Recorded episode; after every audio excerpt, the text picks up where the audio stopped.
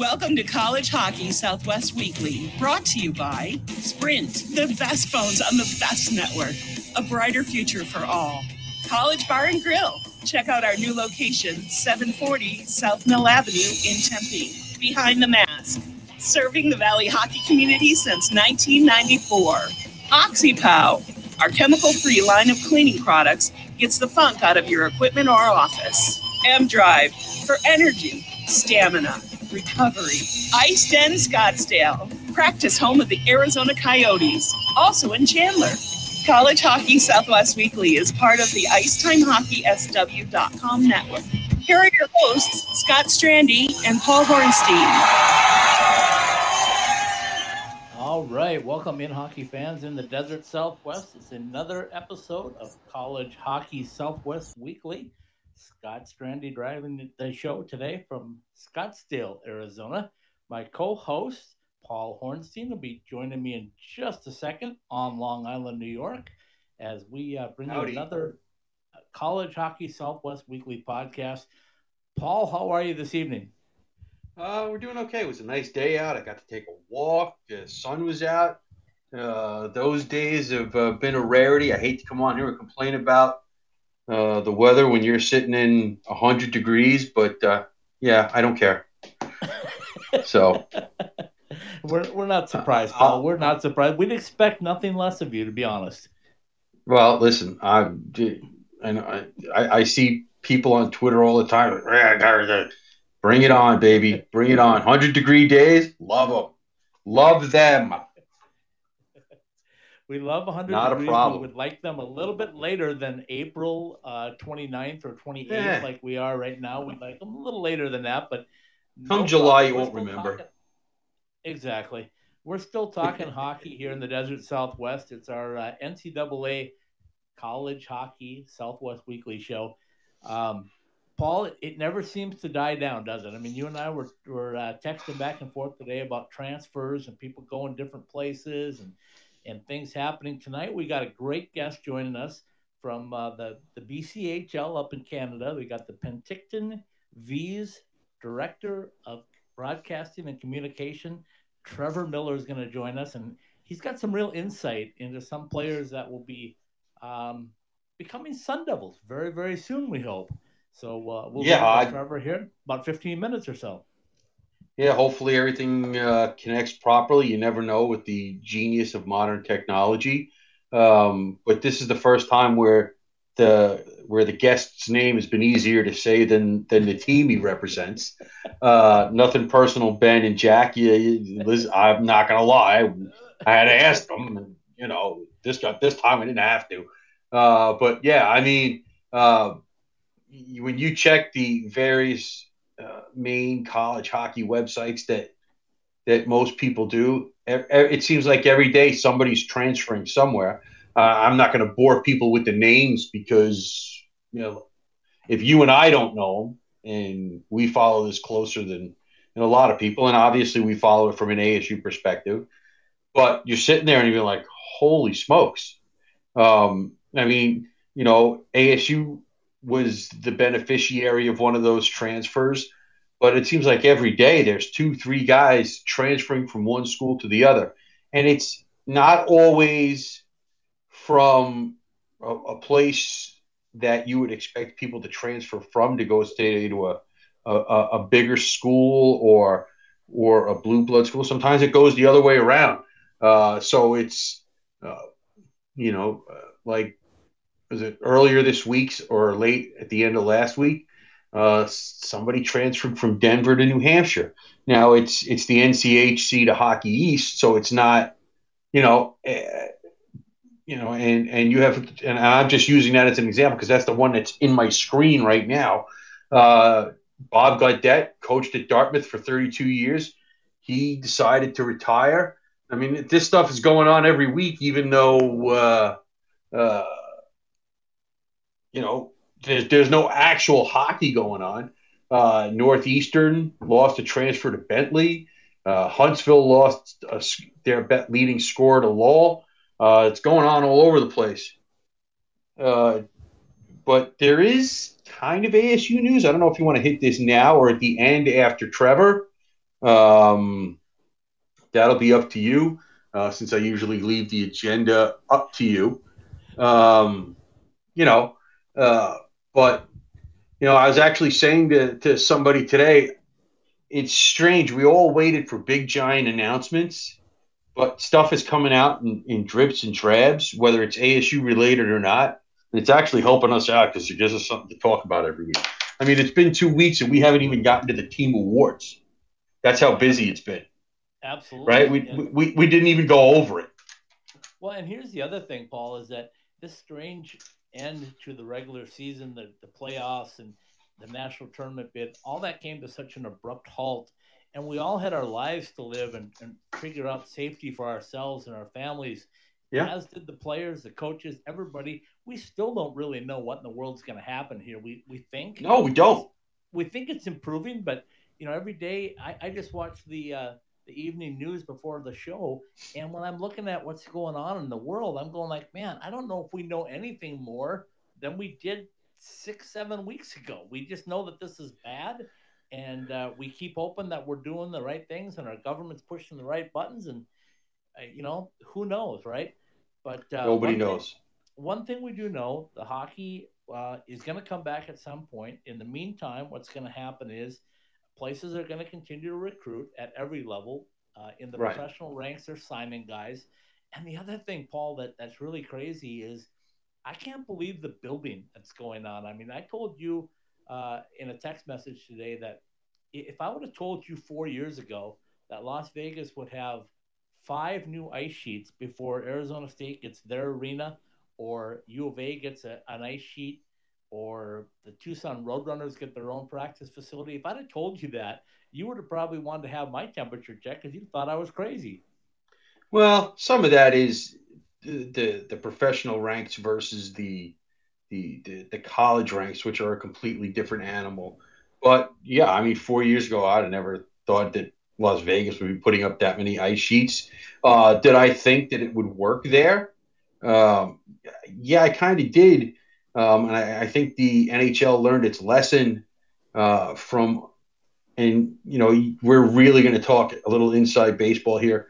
Um, they had a chance years ago to go to Oklahoma City and and and be the the little the big fish in the little pond, and uh, they didn't do it. And the NBA beat them there, and now you can't get a ticket there. Uh, it's the same thing in Vegas. Winning obviously helps, but um, like I said, I don't know if you want to talk about the ASU stuff now or you want to wait till after Trevor. Um, I mean, we can get after, to the- Let's wait till after Trevor because he's got a lot of good stuff to talk. We'll kind of lead into what he's going to be uh, talking to us about because uh, you were the one that was able to get in contact and, and bring him on. And you know, you can talk to players, you can talk to coaches, you can talk to GMs, but I think when you get down to the heart and soul of a hockey team, you talk to the the broadcast guys, right? Because they see everything that goes Yeah. on in every game, and they have a really different insight because they really have nothing invested in the players other than watching them. Obviously, they want them to win, but Uh, the like laundry. Player. Yeah, yeah. They don't have to see that part of it. They can just see the outside. And they can tell us what they see, and and that's what's so cool about this is having these guys on. You know, every other week we try to get one, and uh, Yeah. get them to chat a little bit about it. But you know, I'm looking through the roster of uh, Penticton, and when I looked, first of all, to see where it was exactly located, it's it's a little bit to the east of Vancouver, but man, I'm betting it's a pretty pretty city on the edge of a lake with uh, the mountain, the Rocky Mountains running through, and and we'll get that from from Trevor as well. But you yeah, know, some of the names that jumped out at me, uh, I see Jackson Niedermayer, I see Tristan Amonte, I Right. see uh, Carson Kosabud. So Right. there's some there's some players that we want to talk about, and you also brought up one that was already there uh, and had played there. So so he's got a lot to tell us, and I, I think it's interesting because a lot of players, the BCHL is a heavily heavily recruited for not only NCAA hockey but uh, ACHA hockey. I know that uh, ASU or uh, UNLV and uh, Arizona for sure, as well as uh, Grand Canyon. I'm sure ASU does as well. Uh, does a lot of scouting of the BCHL to see who they can get, guys that maybe don't get that scholarship they wanted. So I think it's going to be a lot of fun to talk to Trevor about it. But yeah, what's your thoughts? What do you want to ask him uh, first and foremost well, before we get him on? I, I mean, I, obviously, I want to ask about the players themselves, but uh, you know, we've talked to uh, Ben and Jack the, the last few times we've had uh, those that type of guest on, and they're they're you know those teams played the USHL as did most of the ASU recruits except for uh, Carson Kosabud. Um, actually, even uh, Matthew Copperwood, who played last year in the USHL, played a couple of years uh, in Merritt in the BCHL, and you know it's a different animal. The, the the junior teams in the U.S. compared to the junior teams in Canada, and so I, am really interested to get uh, that sort of perspective from Trevor. Um, those kinds of inside baseball types of things. Um, I'm also, you know, I don't want to give away all my material before we get them on, but you know, those are the kinds of things that I'm that I'm looking that I'm looking to ask him. Besides the stuff on the ice, um, you know, and um, you know, we'll go from there. Uh, the you know, I, I'm also, you know, just curious about. Uh, like for example, you know how they what they also do uh, in the off season because they're busy. These guys twelve months a year. It's not just during the season. So. Yeah, I, uh, I couldn't agree with you more. Uh, I see that we've got Trevor coming on board here shortly, so let's uh, let's take a quick break, Paul. Let's get uh, a few of our sponsors in. Let's come back with uh, Trevor Miller from the Penticton Vees of the BCHL. We'll be right back.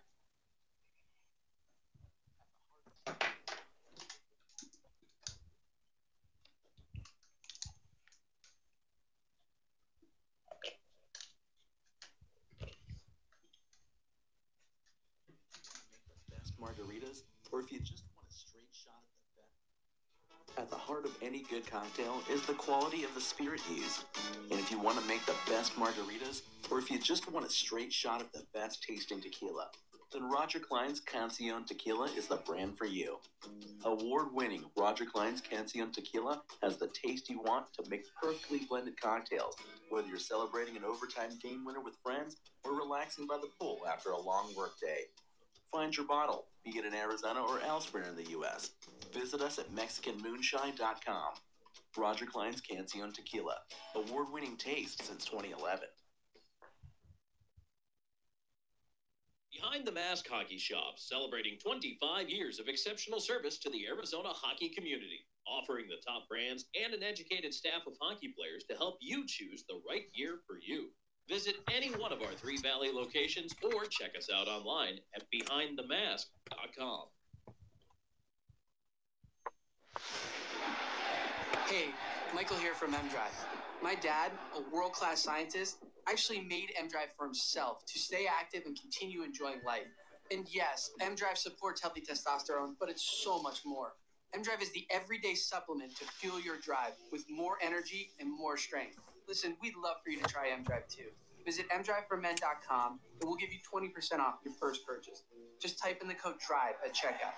Refine your prime with MDrive.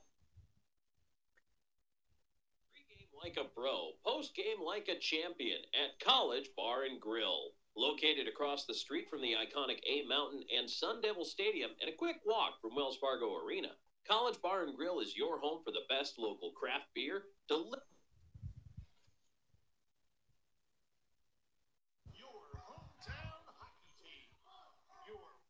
All right, and uh, have a few technical difficulties there, but we're back, and it's uh, Scott Strandy and Paul Hornstein. Scott out in Scottsdale, Arizona. My long distance devil, Paul Hornstein, joining us from beautiful Long Island, New York today, I understand. And our special guest coming in from beautiful British Columbia, I'm guessing, is Trevor Miller, the Director of Broadcasting and Communications with the Penticton Vees. So, Trevor, first of all, welcome in. How are you? How is your family? How's everybody doing with the uh, coronavirus up there in BC? Yeah, first off, uh, I want to thank you guys for having me on. Obviously, it's a pleasure to be on, and yeah, I think things are things are okay in BC. You know, I think uh, they've they've monitored it pretty well with everything that's happening. Obviously, it's been a tough adjustment for everybody, and especially a town like Penticton that is such a summer town where we get a lot of tourism up here and right now we'd really be feeling the effects of that. You know, you're coming into May and it's really starting to ramp up with a lot of summer activities and a lot of other people that come in from nearby Alberta or even uh, across the border in the states as well. As we see a lot of people come up, you see a ton of different license plates uh, in Penticton from any given summer. So I think tourism's you know obviously impacted quite a bit, but I think everybody's holding up okay, and it seems like we might be on a positive swing with this. So you know, all we know is in a month or two from now, we might be back to, to being outside and maybe getting back to somewhat of normalcy after this. Well, I'm going to let Paul jump in with a, a, host of questions for you as well here in just a minute. But Let's. I, I, always like to follow that up when I when I give you the little welcome and and the reason we wanted to have you on it. There's so many interesting things and so many ties, if you believe it or not, between Arizona and uh, and BC. You know, uh, our native son here in, in Shane Doan is not far from from your area, and of course Tyson Nash is not far from that area. And uh, a lot of a lot of guys have made their home down here now after they play professional hockey. But we're really interested in talking to you about some of the guys that have made commits to uh, to come play hockey at Arizona State and just kind of get the feel for that. So before Paul jumps in with his first question, I just want to ask you what what's the vibe about Arizona State? What are you hearing from the players and the and the coaches up there? And maybe you've probably seen some of our coaches as scouts up there.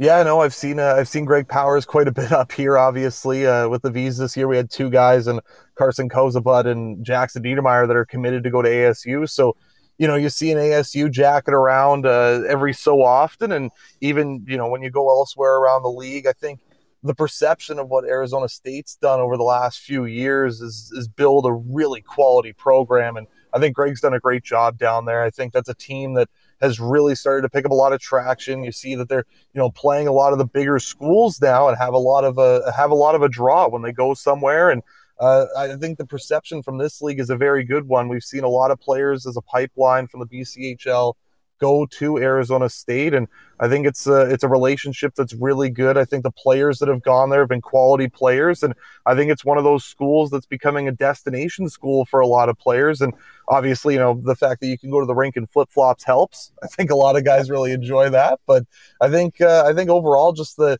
the program that's been built up there and and how things have developed there, I think is really had an effect on guys and in, in wanting to play for the Sun Devils. And it's been a really positive one. You know, I talked to, to Carson this year about going there. He's super excited to come down. Actually grew up in Arizona, spent a lot of time in Arizona as a youngster playing his minor hockey there. So he's got a relationship there. And obviously Jackson's Jack to go there as well uh, in the next couple of seasons. So I think the perception is is a great one from BC to Arizona.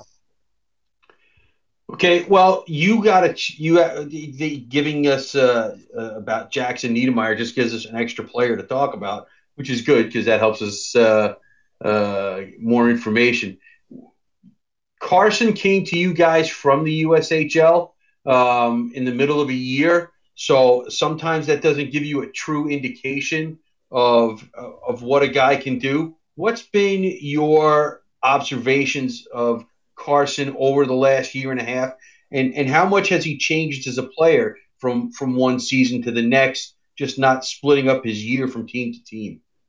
Yeah, you know, for myself, uh, last year I was with the Trail Smoke Eaters in this league as well, so I hadn't I hadn't had a chance to see him a whole lot last year uh, before I came to the V's this year. But I had parts of seeing him last year, and obviously you know, we all have ways of watching games. So once right. the playoffs came around, you really get involved in in watching a bunch of different games. And I think he was a guy that maybe struggled a little bit with the jump and not knowing what kind of player he was. I think obviously when you when you have that transition of going from the US to Canada, it's his first time being out west to play hockey you know you got to adapt to so many different things in such a short amount of time. And i think it was a it was a bit of a difficult challenge for him as a as a guy that not really knowing you know where he stood on a defense core last year that had a lot of quality players but i still think he stood out in a good way. I think he was physical. I think he added a lot of intensity to the lineup for the v's. And speaking more to it from this year's standpoint and a chance to watch him on an everyday basis he's a great skater. I think he's probably one of the best and more mobile skaters that the V's decor had this year. He's a guy that can move the puck up ice very well, and uh, his transition play is outstanding. And someone who I think is more gifted offensively than he might get some credit for when you look at his numbers this year.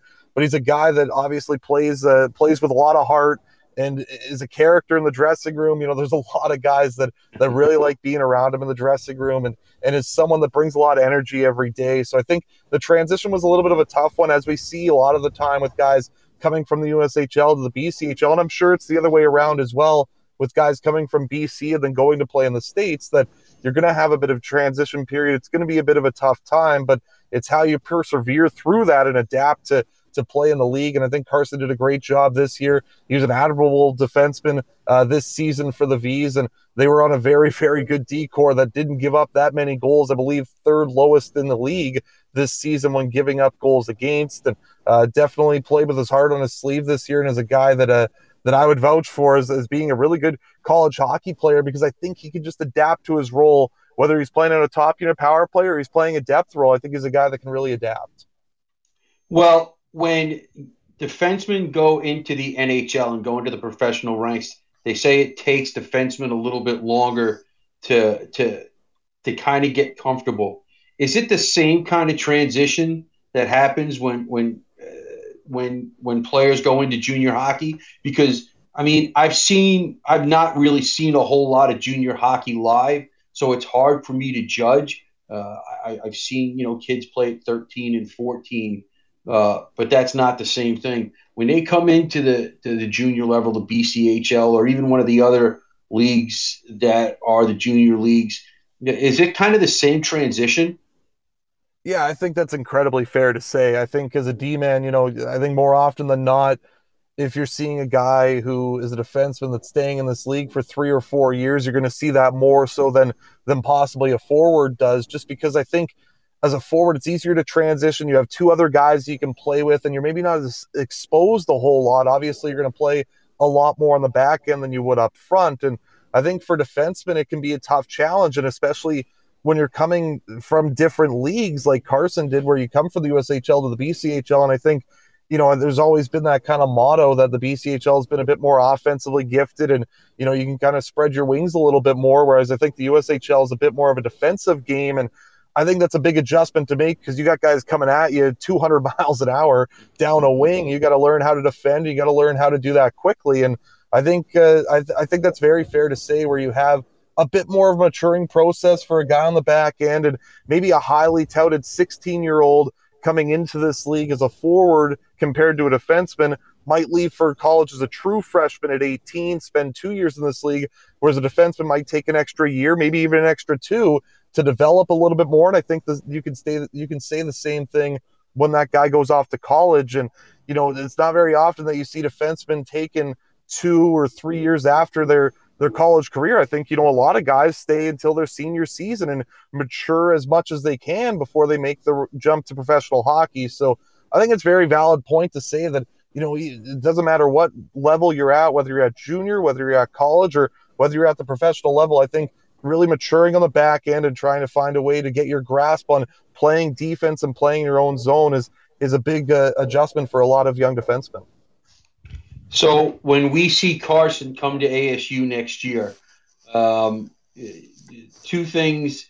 Uh, one, as as as as fans and people who wa- follow the program very closely, uh, what would you say would be the aspect of his game a that he probably needs to work on the most, uh, and what aspect of his game would will we be surprised at in a positive manner? I think you know managing the highs and lows of games is so important, and I think at times you know you can get yourself so wrapped up in emotion. And I think uh, the one thing with Carson is that with the way that he plays as an energizing player and playing with the you know his heart on his sleeve, he'll have a couple of really good shifts and play some good ones, and then maybe get a little bit too overzealous and you know maybe find a way into the offensive zone and maybe hang out there a little too much and I think just trying to find that consistency on a shift to shift basis that will make for such a, uh, an important player in college hockey. I think that's one thing, obviously, from from my view anyway, that I think that is something that he could maybe work on a little bit moving up to the next level. But I think one thing that that might surprise him when you watch next year, and then even throughout the course of his career as a Sun Devil, is just his foot speed. He's incredibly quick, and we had a lot of games this year where our defense was moving the puck as good as our forwards was and was moving up ice, quickly getting into the play. and making smart plays. I think for Carson, that's one of the things that he does so well is that he uses his foot speed to get around forwards and to get to the puck first inside of his own zone and breaks it out very effectively. So I think for him, you know, the one of the things that surprised me watching from from last year to this year, obviously not having a very close eye on him last year, but really seeing his play this season was the fact that his foot speed is just incredible. And you know, he won the V's team award for most improved player from last year to this year. I think that says a lot of a kid that came in and, and didn't have much of a role last year and really established himself as a solid 5'6, 20 year old uh, defender this year on a very deep defensive core that the V's had. And I think that's one thing that, you know, I think might open a few eyes next year is watching him rush the puck and how fluidly he takes the puck through the neutral zone. Uh, and people also don't realize how important that first pass is, especially as a defenseman to get out of the zone. I think it's it's probably the most important thing. You know, if the puck doesn't get out of your own zone, then there's no way of moving it to the other end. And you know, obviously, forwards have a big uh, responsibility as well to position themselves well, to get into open ice, and to find a way to to create avenues for their defenders to pass to. But I think it's so important to have that first pass as a defenseman, whether you know you take a chance and throw the puck through the middle of the ice, or it's just a simple glass and out and get the puck out to center and relieve any pressure. I think you know that's one thing that Carson did well this year. He's got great hockey IQ and he makes a smart decision in his own zone. And I think you know when it comes to that first pass, it's so crucial. And I think that's what a lot of defensemen are learning now is just how important uh, that first pass is out of their own zone. And I think that's something that Carson did really well this year is advancing the puck forward and and then you know you know that you did a good job and you get the offense moving back the other way. Yeah, because when a forward uh, kind of screws up and, and and doesn't make that first pass pretty well, he's got a defenseman back there to help him out. Defensemen have no help, so people, uh, especially uh, people who might be new to the game, have to understand just how important that is. Well, and everything's cohesion, right? Everybody's on the same page, and you know, it, it's all it's all one big working mechanical metric. Where, you know, if you have everybody on the same page and you're moving the puck effectively, then yeah, you're not going to have any problems. But you know, if you have a forward that maybe blew his coverage in the neutral zone, and you know the, the the defenseman doesn't have many options. Like you said, he's the last line of defense. He's the last guy back there, so it's a bit of an intimidating one for sure. Where you know that you have to get a good clean pass out right away, but I think it's something that the defensemen are really uh, urged to do, especially at a young age, and have an opportunity to really grow that skill set because you know there's so much because I think scoring is is going up the game so much faster than it was say even 10 years ago that I think that first pass has just become even more crucial. Trevor, Scott, uh, did you have a question about uh, Carson? uh, no, I want to pass it on to uh, Jackson Niedermayer because I know he's uh, still a little ways away. He's an 01 birth year, but tell me a little bit about uh, what you saw to him as a literally a youngster and uh, how is his development going? We know his bloodlines are good. Yeah, I mean, I think the first thing is is that he's a great person. He, he was one of the most fun guys to be around this year, and having an opportunity to really hang out with those guys on a daily basis. You know, he was a guy that really lightened the mood every day in the dressing room. He was a lot of fun to be around, and you know, obviously, I, I think especially when you look at the V's this year, there were five guys who came to this team with NHL bloodlines, and you know, not necessarily NHL players that just maybe played one or two games you could easily talk about five Hall of Fame guys that were that were on this team this year. I, I kind of had to shake my head sometimes this season and think, wow, this is a, this is really a thing. It, it, was quite it was something, you know. And of course, you're going to get asked that every rink that you go to.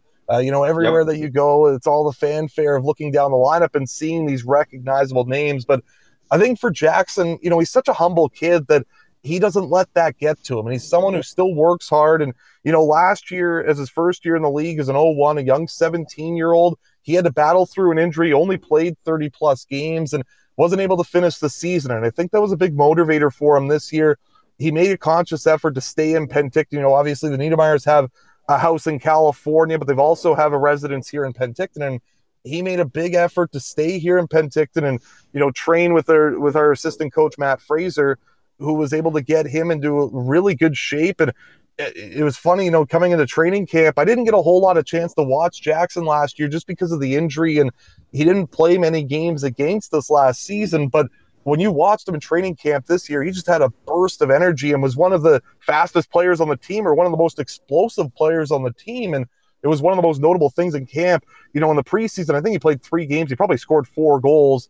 He was all over the net in the preseason, and he got out to a really good start at the beginning of the year and played very well. And I think one of the things that that really helped him this year is just being comfortable with that sophomore progression. I think he had a year, even though it wasn't a full year, I think he still had a year to kind of adapt to the league and kind of figure things out a little bit. And all of a sudden, he comes to the team this year. He's got 20 plus goals and he's got an unbelievable shot. I, I think this is a kid that next year, with the way that he played this season, I think he's a 30 goal scorer next year.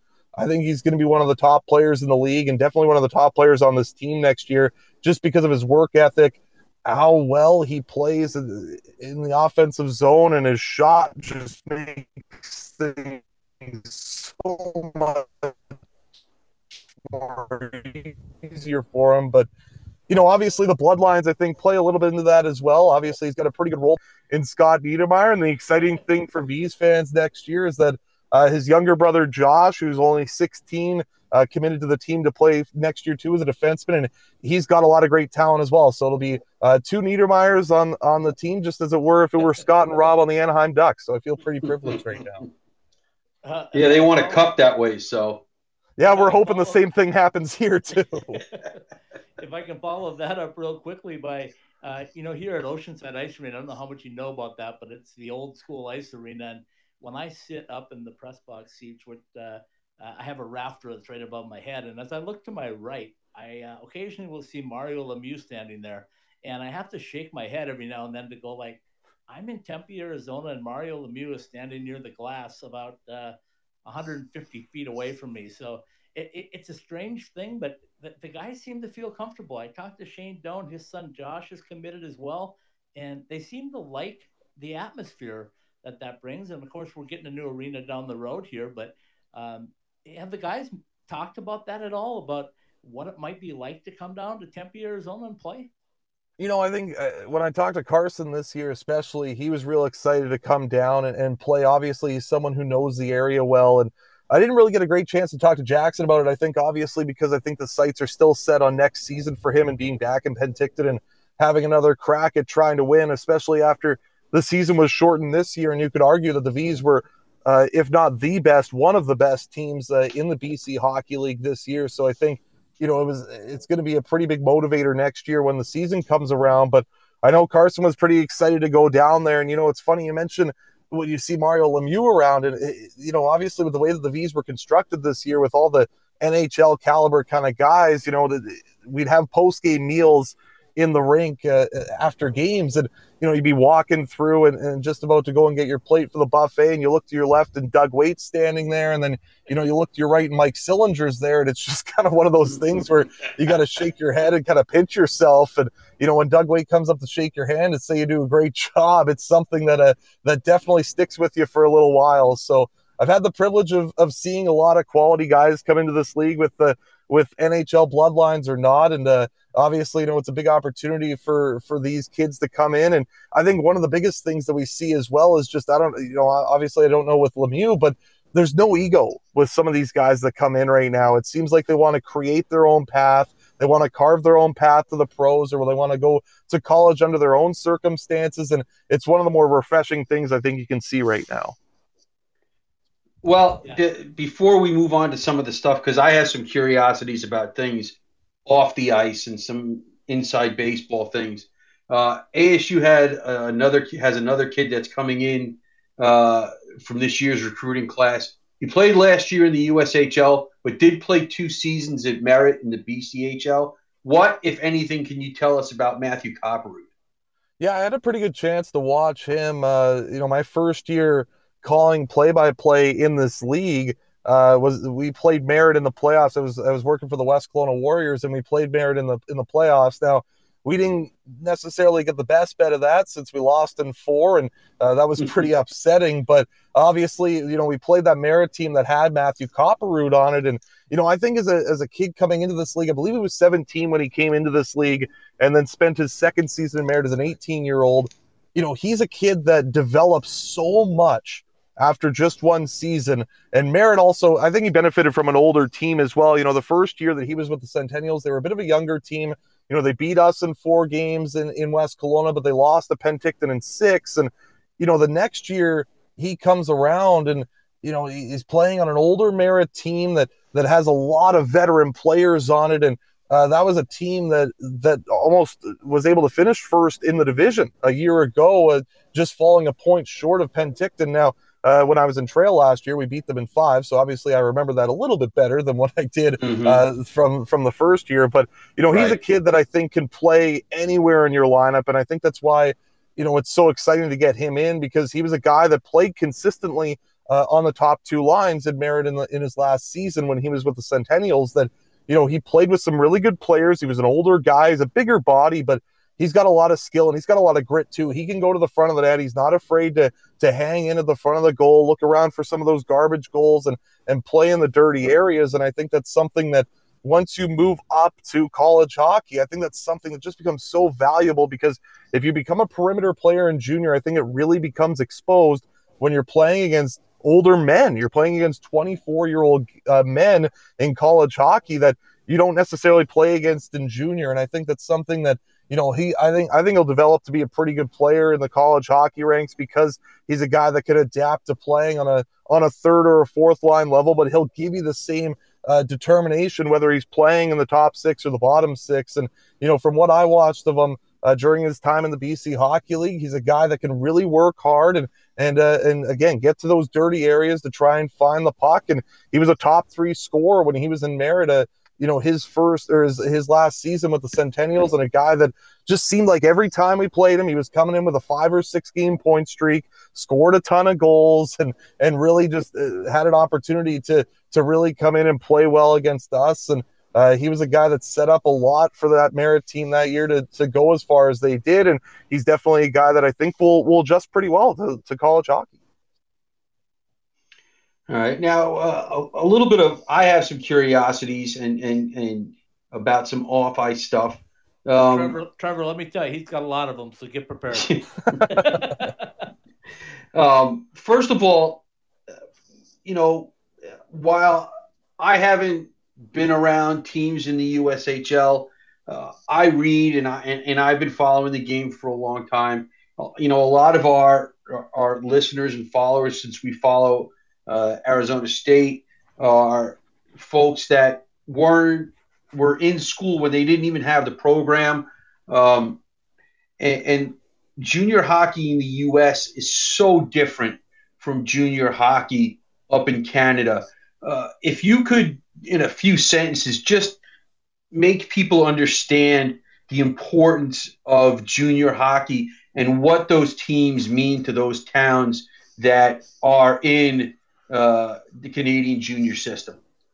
Yeah, you know, I think I think they mean so much, and I think you kind of feel that more so this year than any other year, especially in a place like Penticton. You know, this is a this is a city that I grew up in, and you know, I spent 13 years here before uh, going around to a couple of other places before finding my way back here again. And, you know, it's, it's such a tight knit community that cares about their team. And we get 3,000 3, plus fans out, whether it's a Friday night or a Wednesday night. This town really cares about this team. And I think they were so devastated when they heard the news that the season would be canceled this year because of how good of a team that the Vees constructed. And I think, you know, it's something that that kind of is, is without words of how much uh, some of these junior teams mean to these communities. You know, I was in a spot in Trail last year where there's 8,000 people in that city.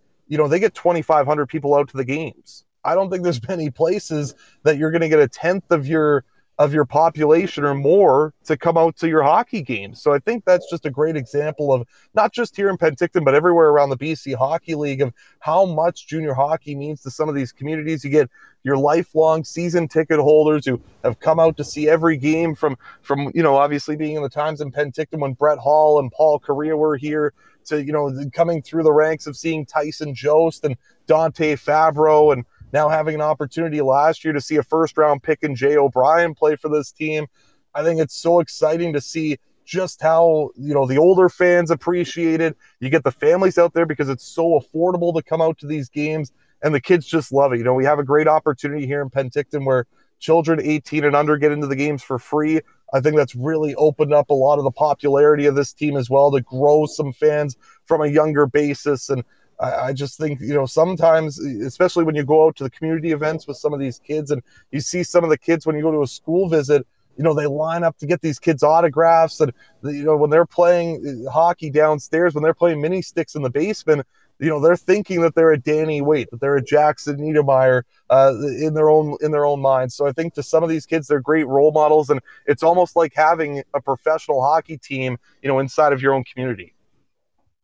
It it kind of sounds a, a lot like certain areas of this country with their high school football teams, based on your description. I think it's very similar that way. Yeah, for sure. Um, the some of the other questions I had, uh, people you know, I sit here and, and, and I know that uh, the BCHL is not part of the CHL, which is the Canadian Hockey League, and the and, and some of the other junior leagues are all part of that. Is there a specific reason for that? Um, and I know it also makes a difference in whether kids can go to play at, at colleges and, and, and whatnot. Is there a specific reason for that, or has it just never worked out over time? You know, I don't know if it's a if there's a specific reason for it, but obviously the CHL kind of embodies all of major junior hockey in, in Canada. So whether you're talking about the Western Hockey League, the Ontario Hockey League, or the Quebec Major Junior Hockey League, you know that's where the CHL is comp- is compromised, and the CJHL, which is the Canadian Junior Hockey League, kind of embodies all of the Junior A leagues and uh, and everything in that case. So you know, I don't know if there's a if there's necessarily a reason for it, but the but the guidelines are pretty strict in saying that you know if you step on the ice with with a team from the Western Hockey League or if you sign anything you know with them that you know the, you, your college eligibility goes out the window. And I think it, you know it could be because there there are some stipends that you get in the in the Western Hockey League that would make it a bit tough uh, when it comes down to playing college in the states because I know the, the the rules are pretty strict uh, when it comes to the NCAA. But I don't know if there's a specific reason for that, but that's kind of the difference. And you know, it's it's a big difference, obviously, and it makes for you know, especially in a league in the BC Hockey League where recruiting is everything in this league, and it makes for some interesting battles where you have some kids that are maybe top Western League picks, but don't know if they want to go to if they, if they want to take the major junior route or if they want to take the junior A and, and college route. So it's definitely a it's a high commodity here to, when you get some players with some top end talent and trying to recruit them to your city and and trying to get them to play for your team. But you know going back to your original question i don't know if there's a specific reason as to why there's such a discrepancy but it's just one of those things that you got to work around.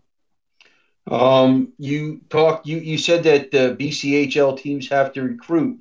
Uh so, so is that a conscious effort not to have a draft like the the other leagues do yeah, you know, I think they had a draft in this league probably about four or five years ago. It was an affiliated player draft, so you kind of get to you know pick a 15 year old and and you have the opportunity to just have him affiliate with your program. And I think that worked to a certain extent, uh, but I I don't think it did either. I think you know a good example of that was Coquitlam picked Matt Barzal in their affiliated draft, and obviously that was a pretty good pick. But he went on to go and play in Seattle yeah. in the Western League after that. So uh, you know, it's it's tough to say. I personally like the recruitment of of this league, and you know, going out and finding the best players. And you know, our hockey staff, headed up by you know Fred Harbinson, the head coach, general manager, and president of this team, has done a great job in bringing players in because they've had so many highly touted players in this league. But I think you know the one thing about this league is that it's starting to catch up. The parity in this league is really starting to catch up. I think you know, I, and I don't know how much you guys can speak to it from Arizona State, where you, you see some players come in for the BCHL, but it really starts to seem like this league is pulling away from you know being one of the one of the premier junior leagues uh, in Canada, if not you know in in North America as well, and competing with the North American Hockey League and then also uh, with the USHL as well. So you know, I like the fact that it's a recruitment in this league. I think it's important to try and find the best players and identify them and I think, you know, when it comes to a draft kind of process, I think it's so tough out west when you're competing with the Western Hockey League to try and come away with that kind of a draft. So I think that's why it's steered towards more of a recruitment in this league. Well, and I don't think people realize, and, and Scott, you can attest to this as much as as as I can. Uh, when ASU was a club program, uh, Coach Powers was getting a lot of players out of the BCHL. Uh, obviously, there was a, a, a, ceiling to the kind of players he can get. But once they made the jump to NCAA, uh, he could go after those top players. And, I, and I'm and and especially in the beginning, you know, considering he had the established roots there, and and and and Trevor may or may not have seen it at that point or noticed it, but that's why, especially early on, uh, when Coach Powers has gotten Canadian players, they've been from the BC and Western Canadian area.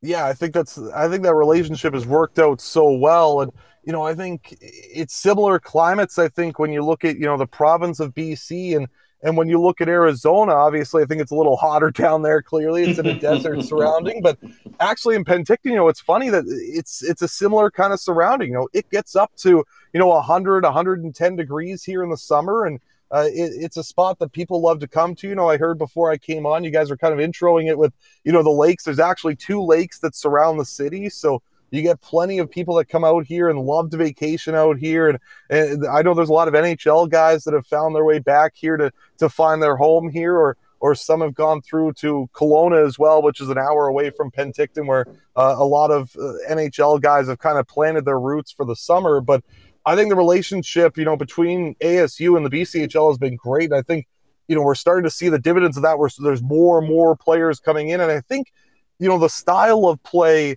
in the BCHL, I think really tailors to the style of play from Arizona State. You know, I know I remember from my early days in this league, Jordan Masters is a player that played in West Kelowna, made the transition to Arizona State, and I think he had a phenomenal college career, and he was a he was a pretty good collegiate player. And I think now you know you're starting to see the dividends of that in Arizona State. I believe Jordan Sandu is another player there, and Jack Judson, a young defenseman who played in yeah. Vernon uh, here before that uh, is in Arizona State now. So I think it's exciting to see all these players branch out to different schools and have the success that they did. And I think, uh, you know, having that relationship between the BCHL and Arizona State is so important because I think it just grows hockey, whether it's in BC or, or south of the border, and especially on those uh, in those states that are the more warmer climate states, but places like California, Arizona, and you know also Texas, and obviously now Las Vegas we're starting to see a lot more players come from there. And I think, you know, especially from the Arizona side of things, I'm sure you guys can speak to it. The Auston Matthews effect, I think, played such a big part of that where, you know, hockey is, is starting to become a pretty big thing down there. Yeah, there's no doubt. Absolutely. So, uh, hold on one second, Paul. Uh, I just want to ask Trevor one quick question because uh, I know we don't have much time left, but um, Trevor, I we cover ACHA hockey as well on our, our Wednesday night show, which is Club Hockey Southwest Weekly, and I know that, that my ACHA coaches at the University of Arizona and UNLV really search the BCHL hard to find guys that maybe slip through the cracks and, and don't get that college uh, NCAA scholarship. But what do you know about that? Yeah, I think there's there's a lot of guys. You know, you, you see that from a long line of lists, and I think you know when you when you look at UNLV, I think there was a guy Elijah Bariga, I believe, uh, who played in Salmon Arm. He played, I believe, two years at UNLV, and now he's transferred over to AIS to AIC. That's just a great success story, and that's I think you know what a lot of kids go through. And if you don't necessarily have you know a division one scholarship i think division three scholarships are just as important because there are so many quality schools that you can play. You know you talk about arizona and and that's been a great program. Unlv as well has really developed a really strong relationship here with this league. So it's fun to see because you know just because a guy doesn't necessarily get a Division One scholarship, he can go and branch off and play Division Three somewhere else, and those are just as good. You know, there's some Division Three markets that are very big. I know Saint Norbert is one of the biggest ones out east, and is one that pulls from this league as well. So. I think it just speaks to the talent of this league uh, on another level as well, where you can have guys go to the different tiers of college hockey and have such a big impact. All right. So one last question from me. Uh, I mean, it's a it's it's a lot earlier than anybody wanted it to be, but what's the off season like for Trevor Miller? That's a great question. Uh, you know, yeah, it is a lot earlier than than we wished because obviously, I think when you look at the calendar right now, you could argue that this team would still be playing. It could still be, you know, a Doyle Cup between uh, British Columbia and Alberta after the league championships have gone, uh, culminating in a national championship. But you know, for me right now, it's just it, it's generating a lot of social media content. You know, we're we're a team that you know I like to pride on the fact that we've got a really good social following, and I think we we come up with some really creative ideas with myself and the marketing team that we have. You know, in Penticton, I headed up by Alex Welsman, who's our director of corporate partnerships, and she always likes to you know give ideas on on ways that we can better the business. And I think that's something that you know we're doing a lot of right now is just kind of brainstorming and getting into a play of, you know, okay, this worked last year. How's this going to translate to next year? And, you know, next year for this city and for this team, it's a big year. You know, we're slated to host the Centennial Cup, which is the National Junior A Championship. And it's the first time that it's ever going to be hosted here in Penticton. So I think that's such a big part of, of what's going into our planning for next year and trying to make next year the most successful thing. But yeah, you know, for me, it's just it's it's just that kind of thing where you know, it's just trying to maybe pickpocket off of some other teams, seeing what works for them, maybe adapting it to our social medias. I think, you know, you're not you're not doing your job unless you're looking around and looking what other teams are doing. And I think that's something that, that we've uh, done a really good job of, and we've and we've built up a really good social following. So for me, it's just trying to find a lot of different ideas right now, brainstorm a lot of different things, and of course, try and get in a round or two of golf here. And then, uh, obviously, you know, if you if you've got this time early on, the courses are open in BC. We might as well take advantage of it. Absolutely. Well, Trevor, we'll let you go, but I always want our guests that we come on to uh, to give us a little snapshot of of life in, in Penticton.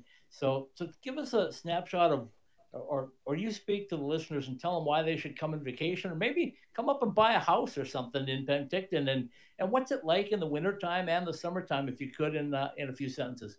Yeah you know i think it, it's such a great spot. I think honestly it's it's so similar to arizona where the climate's nice it's not humid it's it's kind of a dry heat but it's so warm up here and you know the beaches are always packed in the summer. Obviously when they can be i think you know, when when we get out of this, I think you know it's going to go back to life of you know the, with everybody being around and, and such a great environment to be in. You know, it's it it's such a fun city to be a part of in the summer. Uh, you know, they've got great events going on throughout the course of three or four months in the summer. And obviously in the winter, it kind of dies down a little bit, but that's where the Vees come into play a lot. And it's a lot of people's getaway on a Friday and Saturday night to come out to the rink and, and enjoy their, enjoy their teams. So, you know, it's a city that's encompassed by a lot of mountains, and uh, you know, it's got a lot of uh, it's got a lot of water with the two lakes uh, surrounding the city. But you know, it's it's just such a great spot to be. It's a smaller town of about forty thousand, but is somewhere that I think a lot of people find home, and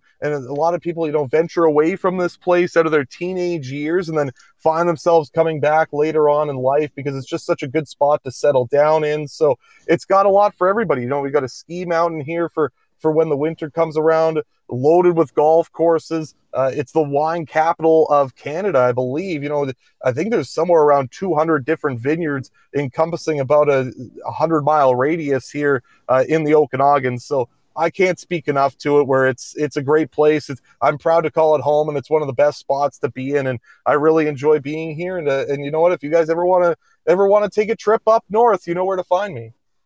Absolutely. Excellent. We'll, Thank we'll you very much. you up on that, and if you want to come down and play some golf in Arizona, by all means, look us up. Because well, yeah, I was uh, thinking the winter is probably a perfect time. Oh. You know, if you guys are looking for another media guy for the for ASU, I'd, I'd be happy to, to jump on.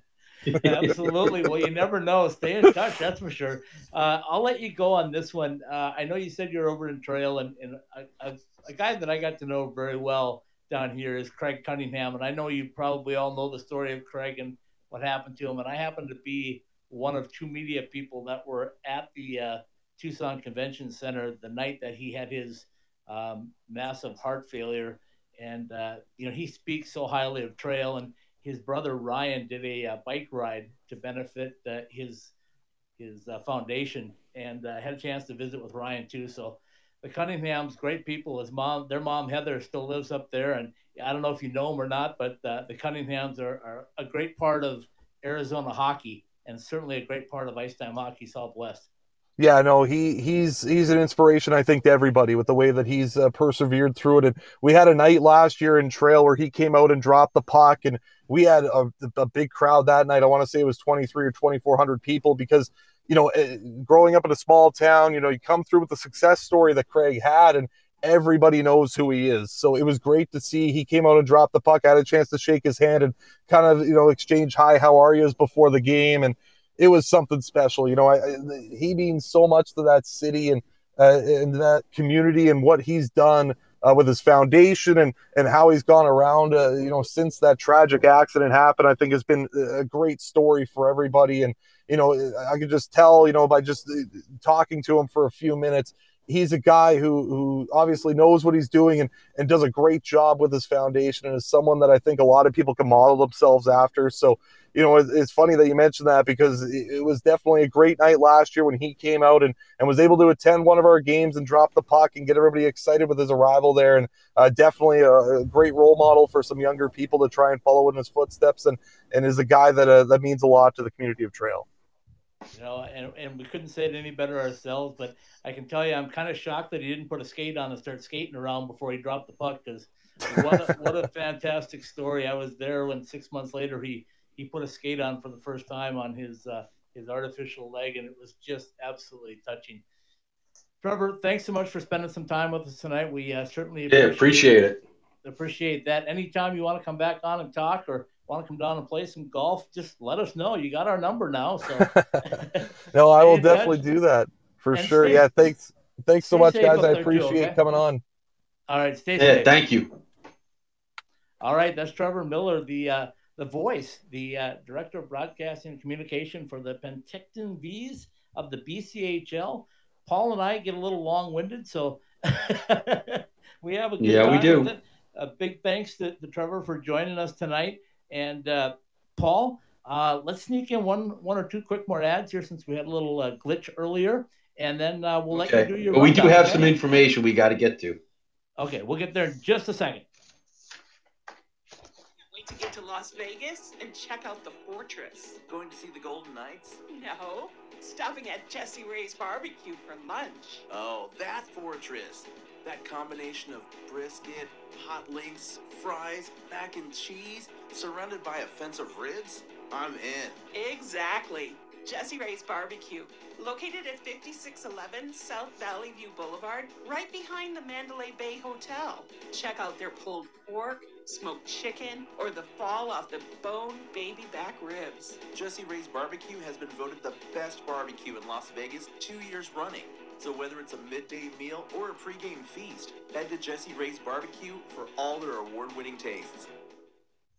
All right, and we're back. Scott Strandy in Scottsdale, Arizona. My long-distance devil and co-host Paul Hornstein out on Long Island. And Paul, you do have a little bit of breaking news. I don't know if it's breaking news, but it's, it's not breaking news, but so, it's uh, news. Br- bring it on in our last few minutes here. Yeah, well, uh, obviously, uh, I didn't get to physically see the news story until you screenshotted it to me.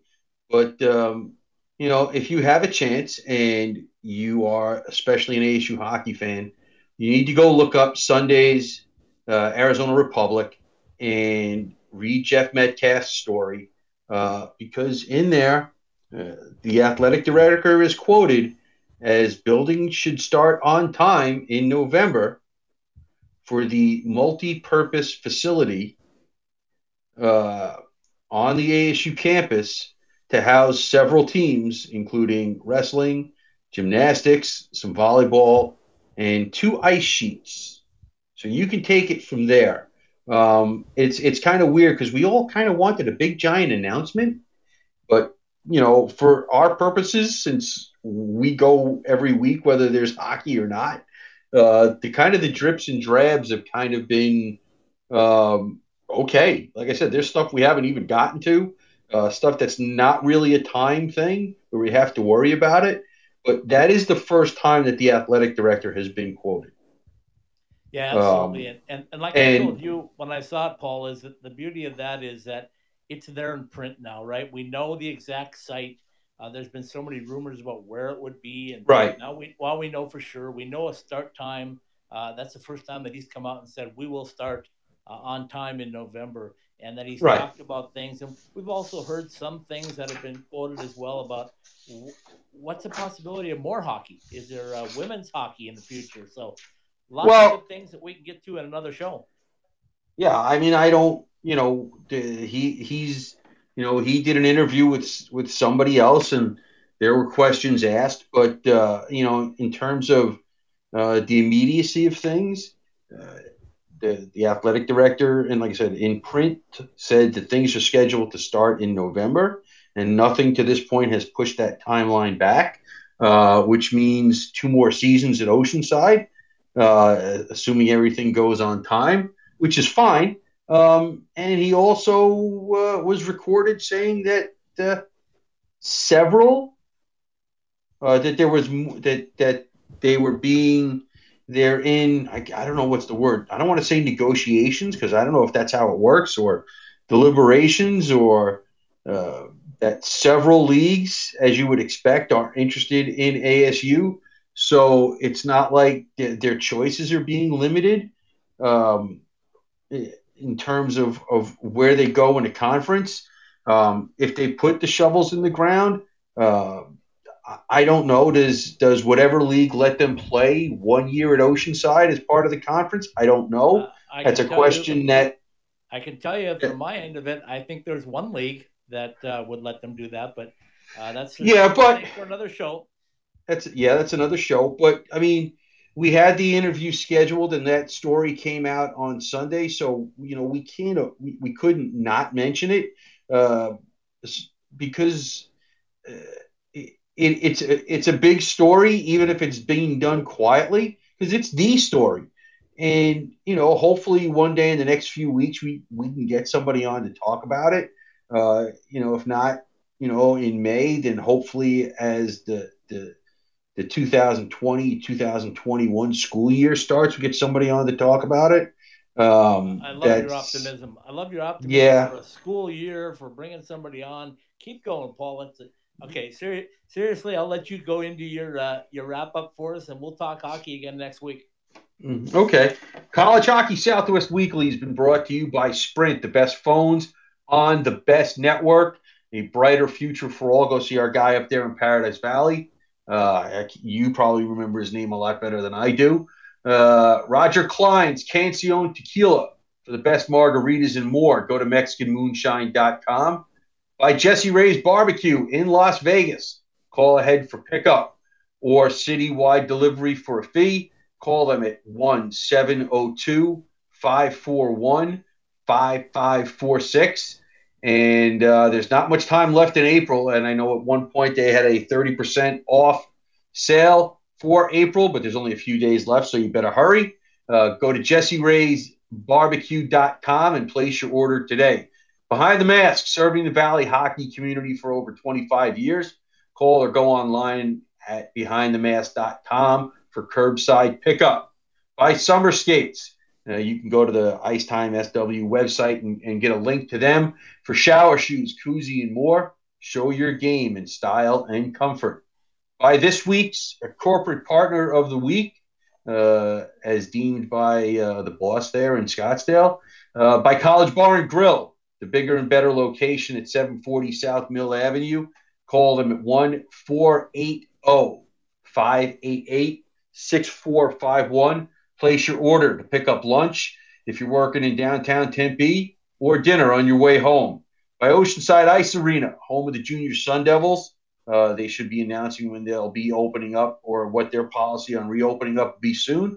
By OxyPal, the natural way to clean and deodorize your office or your equipment. And check out their new line of hand sanitizers. Order yours at oxypal.com. I can attest to you that not only does it work, it smells nice too. Uh, by M Drive, it's all about energy, stamina, and recovery. Go to mdriveformen.com and use the promo code IceTimeSW at checkout for 20% off your order. By the Ice Den, Scottsdale and Chandler, practice home of the Arizona Coyotes and the Coyotes Youth Development Program. By I'm sorry about that. For College Hockey Southwest Weekly, and all of the Ice Time Hockey SW podcasts are now available on iTunes, Podbean, Google Play, Spotify, and Stitcher. College Hockey Southwest Weekly is part of the Ice Time Hockey SW.com network. Ah, that billboard's bigger, getting longer and longer, Scott. Bigger and better. You do a great job with it, Paul. Thank you so much for that. Have a good and a safe week. Like I said, uh, everything is now going to be up on various platforms. So search ITHSW Podcasts and your favorite podcast site. Listen to us Monday, Tuesday, and Wednesday night. And we'll sign off tonight as we do every Tuesday night with a little Hello New Day from our friends Roger Clyne and the Peacemakers. Be safe. See you next week, Scott.